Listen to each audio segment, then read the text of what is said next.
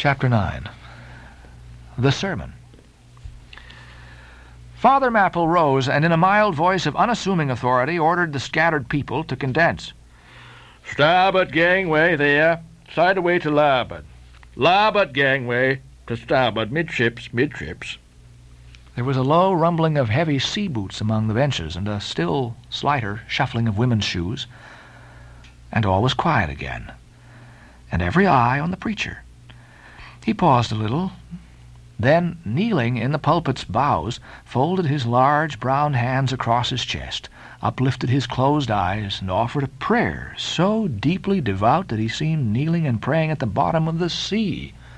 This ended, in prolonged solemn tones, like the continual tolling of a bell in a ship that is foundering at sea in a fog. In such tones he commenced reading the following hymn, but uh, changed his manner toward the concluding stanzas, burst forth with appealing exultation and joy. "The ribs and terrors in the whale arched over me a dismal gloom, while all God's sunlit waves roll by and lift me deepening down to doom. I saw the opening more of hell, with endless pains and sorrows there, which none but they that feel can tell. Oh, I was plunging to despair. In black distress I called my God, when I could scarce believe him mine. He bowed his ear to my complaints. No more the whale did me confine. With speed he flew to my relief, as on a radiant dolphin borne. Awful yet bright as lightning shone the face of my deliverer God. My song forever shall record that terrible, that joyful hour. I give the glory to my God. His all the mercy and the power." Nearly all joined in singing this hymn, which swelled high above the howling of the storm. A brief pause ensued. The preacher slowly turned over the leaves of the Bible, and at last, folding his hand down upon the proper page, said, "Beloved shipmates, clinch the last verse of the first chapter of Jonah, and God pre- had prepared a great fish to swallow up Jonah. Shipmates, this book, containing only four chapters, four yarns, is one of the smallest strands in the mighty cable of the Scriptures. Yet what depths of the soul does Jonah's deep sea line sound? What a pregnant lesson to us is this prophet! What a noble thing is that canticle in the fish's belly! How billow-like and boisterously grand! We feel the flood surging over us. We sound with him to the kelpy bottom of the waters. Seaweed and all the slime of the sea is about us. But what is this lesson that the book of Jonah teaches? Shipmates, it is a two-stranded lesson, a lesson to us all as sinful men, and a lesson to me as a pilot of the living God. As sinful men, it is a lesson to us all, because it is a story of the sin hard-heartedness, suddenly awakened fears, the swift punishment, repentance, prayers, and finally the deliverance and joy of Jonah. As with all sinners among men, this sin of this son of Amittai was in his willful disobedience of the command of God. Ah, never mind now what that command was or how it conveyed, which he found a hard command. But all the things that God would have us do are hard for us to do, remember that. And hence he oftener commands us than endeavors to persuade. And if we obey God, we must disobey ourselves. And it is in this disobeying ourselves wherein the hardness of obeying God consists. With this sin of disobedience in him, Jonah still further flouts at God by seeking to flee from him. He thinks that a ship made by men will carry him into countries where God does not reign, but only the captains of this earth. He skulks about the wharves of Joppa and seeks a ship that's bound for Tarshish. Huh? There lurks perhaps a hitherto unheeded meaning here. By all accounts, Tarshish could have been no other city than the modern Cadiz. That's the opinion of learned men. And where is Cadiz, shipmates? Cadiz is in Spain, as far by water from Joppa as Jonah could possibly have sailed in those ancient days, when the Atlantic was an almost unknown sea, because Joppa, the modern Jaffa, shipmates, is on the most easterly coast of the Mediterranean, the Syrian, and Tarshish, or Cadiz, more than two thousand miles to the westward from that, just outside the Straits of Gibraltar. See you not, then, shipmates, that Jonah sought to flee worldwide from God? Miserable man! Oh, most contemptible and worthy of all scorn, with slouched hat and guilty eye, skulking from his God, prowling among the shipping like a vile burglar hastening to cross the seas. So disordered, self-condemning is his look, that had there been policemen in those days, Jonah, on the mere suspicion of something wrong, had been arrested ere he, he touched the deck. How plainly he's a fugitive! No baggage! Not a hat-box, valise, or carpet-bag. No, no friends accompany him to the wharf with their adieu.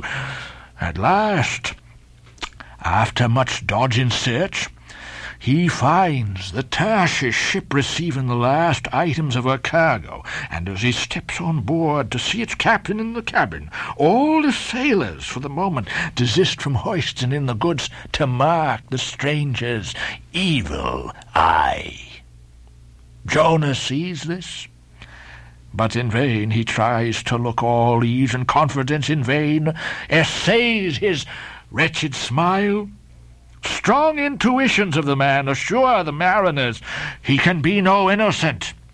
In their gamesome but still serious way, one whispers to the other, "Ah, Jack, he's robbed a widow," or "Jodie Merkham, he's a bigamist," or "Hairy lad, I guess he's the adulterer that broke jail in old Gamara," or belike one of the missing murderers from Sodom. Another runs to read the bill that's stuck against the spile upon the wharf to which the ship is moored, offering five hundred gold coins for the apprehension of a parricide, and containing a description of his person. He reads and looks from Jonah to the bill, while all his sympathetic shipmates now crowd round Jonah, prepared to lay their hands upon him. And frighted, Jonah trembles, and summoning all his boldness to his face, only looks so much the more a coward. He will not confess himself suspected, but that itself is a strong suspicion. So he makes the best of it, and when the sailors find him not to be the man that is advertised, they let him pass, and he descends into the cabin. "Who's there?" cries the captain at his busy desk, hurriedly making out his papers for the customs. "Who's there?" Oh, how that harmless question mangles Jonah! For the instant he almost turns to flee again, but he rallies. "I seek a passage in this ship to Tarshish. How soon sail ye, sir?" Now, thus far, the busy captain had not looked up to Jonah, though the man now stands before him. But no sooner does he hear that hollow voice than he darts a scrutinizing glance. "We sail with the next coming tide," at last he slowly answered, still intently eyeing him. "No sooner, sir? Soon enough for any honest man that goes a passenger." "Ha, Jonah! That's another stab. But he swiftly calls away the captain from that set. I'll sail with you, he says. The passage money, how much is that? I'll pay now. For it is particularly written, shipmates, as if it were a thing not to be overlooked in this history, that he paid the fare thereof ere the craft did sail. And taken with the context, this is full of meaning. Now Jonah's captain, shipmate, was one whose discernment detects crime in any, but whose cupidity exposes it only in the penniless. In this world, shipmates, sin that pays its way can travel freely and without a passport, whereas virtue, if a pauper, is stopped at all frontiers. So Jonah's captain prepares to test the length of Jonah's purse. Ere he judge him openly, he charges him thrice the usual sum, and it's assented to. Then the captain knows that Jonah is a fugitive, but at the same time resolves to help a flight that paves its rear with gold. Yet when Jonah fairly takes out his purse, prudent suspicion still molests the captain. He rings every coin to find a counterfeit. Not a forger, anyway, he mutters. And Jonah is put down for his passage. Point out of my stateroom, sir, says Jonah now. I'm travel-weary, I need sleep. Thou look'st like it, says the captain. There's thy room. Jonah enters, and would lock the door, but the lock contains no key. Hearing him foolishly fumbling there, the captain laughs lowly to himself, and mutters something about the doors of convict cells being never allowed to be locked within. All dressed and dusty as he is, Jonah throws himself into his berth, and finds the little stateroom ceiling almost resting on his forehead. The air is close, and Jonah gasps. Then in that contracted hole, sunk to beneath the ship's water line, Jonah feels the heralding presentiment of that stifling hour when the whale shall hold him in the smallest of his bowels' wards. Screwed at its axis against the side, a swinging lamp slightly oscillates in Jonah's room, and the ship heeling over toward the wharf, with the weight of its last bales received, the lamp, flame and all, though in slight motion, still maintains a, a permanent obliquity with reference to the room, though in truth infallibly straight itself, it but made obvious the false, lying levels among which it hung. The lamp alarms and frightens Jonah, as lying in his berth his tormented eyes roll round the place, and this thus far successful fugitive finds no refuge for his restless glance, but that contradiction in the lamp more and more appalls him. The floor, the ceiling, and the side are all awry. Oh, so my conscience hangs in me, groans. Straight upward, so it burns. But the chambers of my soul are all in crookedness.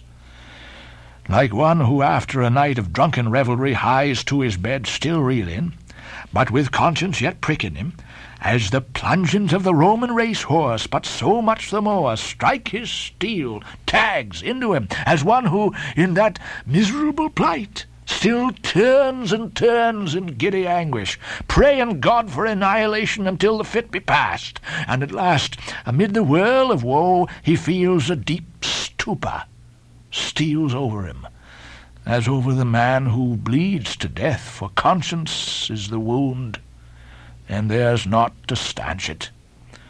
So, after sore wrestlings in his berth, Jonah's prodigy of ponderous misery drags him drowning down to sleep. And now the time of tide has come.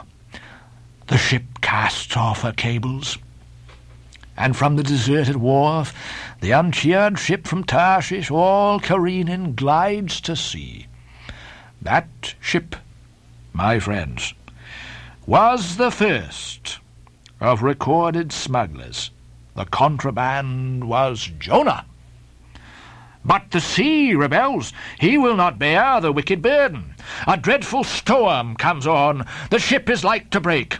But now the boatswain calls all hands to lighten her. When boxes, bales and jars are clattering overboard, when the wind is shrieking and the men are yelling and every plank thunders with trampling feet, right over Jonah's head, in all this raging tumult, Jonah sleeps his hideous sleep.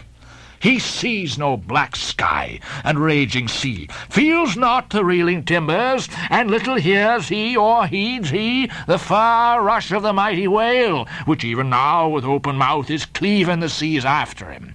Aye, shipmates, Jonah was gone down into the sides of the ship, a berth in the cabin as I've taken it, and was fast asleep. But the frightened master comes to him, shrieks in his dead ear, "What meanest thou, O sleeper, arise?" Startled from his lethargy by that direful cry, Jonah staggers to his feet and, stumbling to the deck, grasps a shroud to look out upon the sea. But at that moment he is sprung upon by a panther-biller, leaping over the bulwarks. Wave after wave thus leaps into the ship, and finding no speedy vent, runs roaring fore and aft, till the mariners come nigh to drowning while yet afloat. And ever, as is the white moon showing her affrighted face from the steep gullies and the blackness overhead, aghast, Jonah sees the rearing bowsprit pointing high upward, but soon beat downward again toward the tormented deep. Terrors upon terrors run shouting through his soul. In all his cringing attitudes, the god fugitive is now too plainly known. The sailors mark him. More and more certain grow their suspicions of him, and at last, fully to test the truth by referring the whole matter to high heaven, they fall to cast in lots to see for whose cause this great tempest was upon them. The lot is Jonah's. That discovered, then how furiously they mob him with their questions. What is thine occupation? Whence comest thou? Thy country? What people? But mark now, my shipmates, the behaviour of poor Jonah. The eager mariners but ask him who he is and where from, whereas they not only receive an answer to those questions, but likewise another answer to a question not put by them. But the unsolicited answer is forced from Jonah by the hard hand of God that is upon them. "I am a Hebrew," he cries, "and then I fear the Lord, the God of heaven, who hath made the sea and the dry land." Fear him, O Jonah. Aye, well mightest thou fear the Lord God then. Straightway he now goes on to make a full confession, whereupon the mariners become more and more appalled, but still are pitiful. For when Jonah, not yet supplicating God for mercy, since he but too well knew the darkness of his deserts, when wretched Jonah cries out for them to take him and cast him forth into the sea, for he knew that for his sake this great tempest was upon them, they mercifully turn from him and seek by other means to save the ship, but all in vain. The indignant gale howls louder. Then with one hand raised invoking to God, with the other they not unreluctantly lay hold of Jonah. And now behold Jonah taken up as an anchor and dropped into the sea, when instantly an oily calmness floats out from the east, and the sea is still, as Jonah carries down the gale with him, leaving smooth water behind. He goes down in the whirling heart of such a masterless commotion that he, he scarce heeds the moment when he drops, seething, into the yawning jaws awaiting him. And the whale shoots to all his ivory teeth like so many white bolts upon his prison. Then Jonah prayed unto the Lord out of the fish's belly. But observe his prayer and learn a weighty lesson, for sinful as he is, Jonah does not weep and wail for direct deliverance, he feels that his dreadful punishment is just. He leaves all his deliverance to God, contenting himself with this, that spite of all his pains and pangs, he will still look toward his holy temple. And here, shipmates, is true and faithful repentance, not clamorous for pardon, but grateful for punishment. And how pleasing to God was this conduct in Jonah is shown in the eventual deliverance of him from the sea and the whale. Shipmates, I do not place Jonah before you to be copied for his sin, but I do place him before you as a model for repentance. Sin not, but if you do, take heed to repent of it like Jonah. While he was speaking these words, the howling of the shrieking, slanting storm without seemed to add new power to the preacher who, when describing Jonah's sea storm, seemed tossed by a storm himself. His deep chest heaved as with a groundswell. His tossed arms seemed the warring elements at work, and the thunders that rolled away from off his swarthy brow and the light leaping from his eye made him all the simple hearers look on him with a quick fear that was strange to them. There now came a lull in his look as he silently turned over the leaves of the Bible once more, and at last, standing motionless with closed eyes for the moment, seemed uh, communing with God and himself. But again he leaned over toward the people, and bowing his head lowly with an aspect of the deepest yet manliest humility, he spake these words, "Shipmates, God has laid but one hand upon you. Both his hands press upon me. I have read ye by what murky light may be mine the lesson that Jonah teaches to all sinners, and therefore to ye, and still more to me, for I am a greater sinner than ye. And now how gladly would I come down from this masthead and sit on the hatches there where you sit, and listen as you listen, while some one of you reads me that other and more awful lesson which Jonah teaches to me as a pilot of the living God. How being an anointed pilot, prophet, or speaker of true things, and bidden by the Lord to sound those unwelcome truths in the ears of a wicked Nineveh, Jonah, appalled at the hostility he should raise, fled from his mission, and sought to escape his duty and his God by taking ship at Joppa. But God is everywhere. Tarshish he never reached, as we have seen. God came upon him in the whale, and swallowed him down to live in gulfs of doom, and with swift slantings tore him along into the midst of the seas, where the eddying depths sucked him down ten thousand fathoms down, and the weeds were wrapped about his head, and all the watery world of woe bowled over him. Yet even then, beyond the reach of any plummet, out of the belly of hell, when the whale grounded upon the ocean's utmost bones, even then, God heard the engulfed, repentant prophet when he cried. And then God spake unto the fish, and from the shuddering cold and blackness of the sea the whale came breaching up toward the warm and pleasant sun and all the delights of air and earth, and vomited out Jonah upon the dry land, when the word of the Lord came a second time. And Jonah, bruised and beaten, his ears like two seashells, still multitudinously murmuring of the ocean, Jonah did the Almighty's bidding. And what was that, shipmates?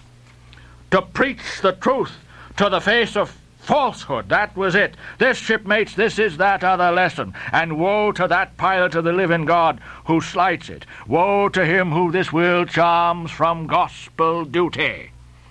Woe to him who seeks to pour oil upon the waters when God has brewed them into a gale. Woe to him who seeks to please rather than to appall. Woe to him whose good name is more to him than goodness. Woe to him who in this world courts not dishonor. Woe to him who would not be true, even though to be false were salvation. Yea, woe to him who, as the great Pilate Paul has it, while preaching to others, is himself a castaway. He drooped and fell away from himself for a moment, then lift, lifting his face to them again, showed a deep joy in his eyes as he cried out with a heavenly enthusiasm, "But, oh, shipmates, on the starboard hand of every woe there is a sure delight, and higher the top of that delight than the bottom of the woe is deep. Is not the main truck higher than the kelson is low? Delight is to him a far, far upward and inward delight, who against the proud gods and commodores of this earth ever stands forth his own inexorable self. Delight is to him whose strong arms yet support him when the ship of this base treacherous world has gone down beneath him. Delight is to him who gives no quarter in the truth, and kills, burns, and destroys all sin, though he pluck it out from under the robes of senators and judges. Delight, top-gallant delight, is to him who acknowledges no law or lord, but the Lord his God, and is only a patriot to heaven. Delight is to him whom all the waves of the billows of the seas, of the boisterous mob, can never shake from this sure keel of the ages. And eternal delight and deliciousness will be his who, coming to lay him down, can say with his final breath, 'O Father, chiefly known to me by thy rod, mortal or immortal, here I die. I have striven to be thine, more than to be this world's or mine own. Yet this is nothing. I leave eternity to thee. For what is man that he should live out the lifetime of his God?'" He said no more, but slowly, waving a benediction, covered his face with his hands, and so remained kneeling till all the people had departed and he was left alone in the place.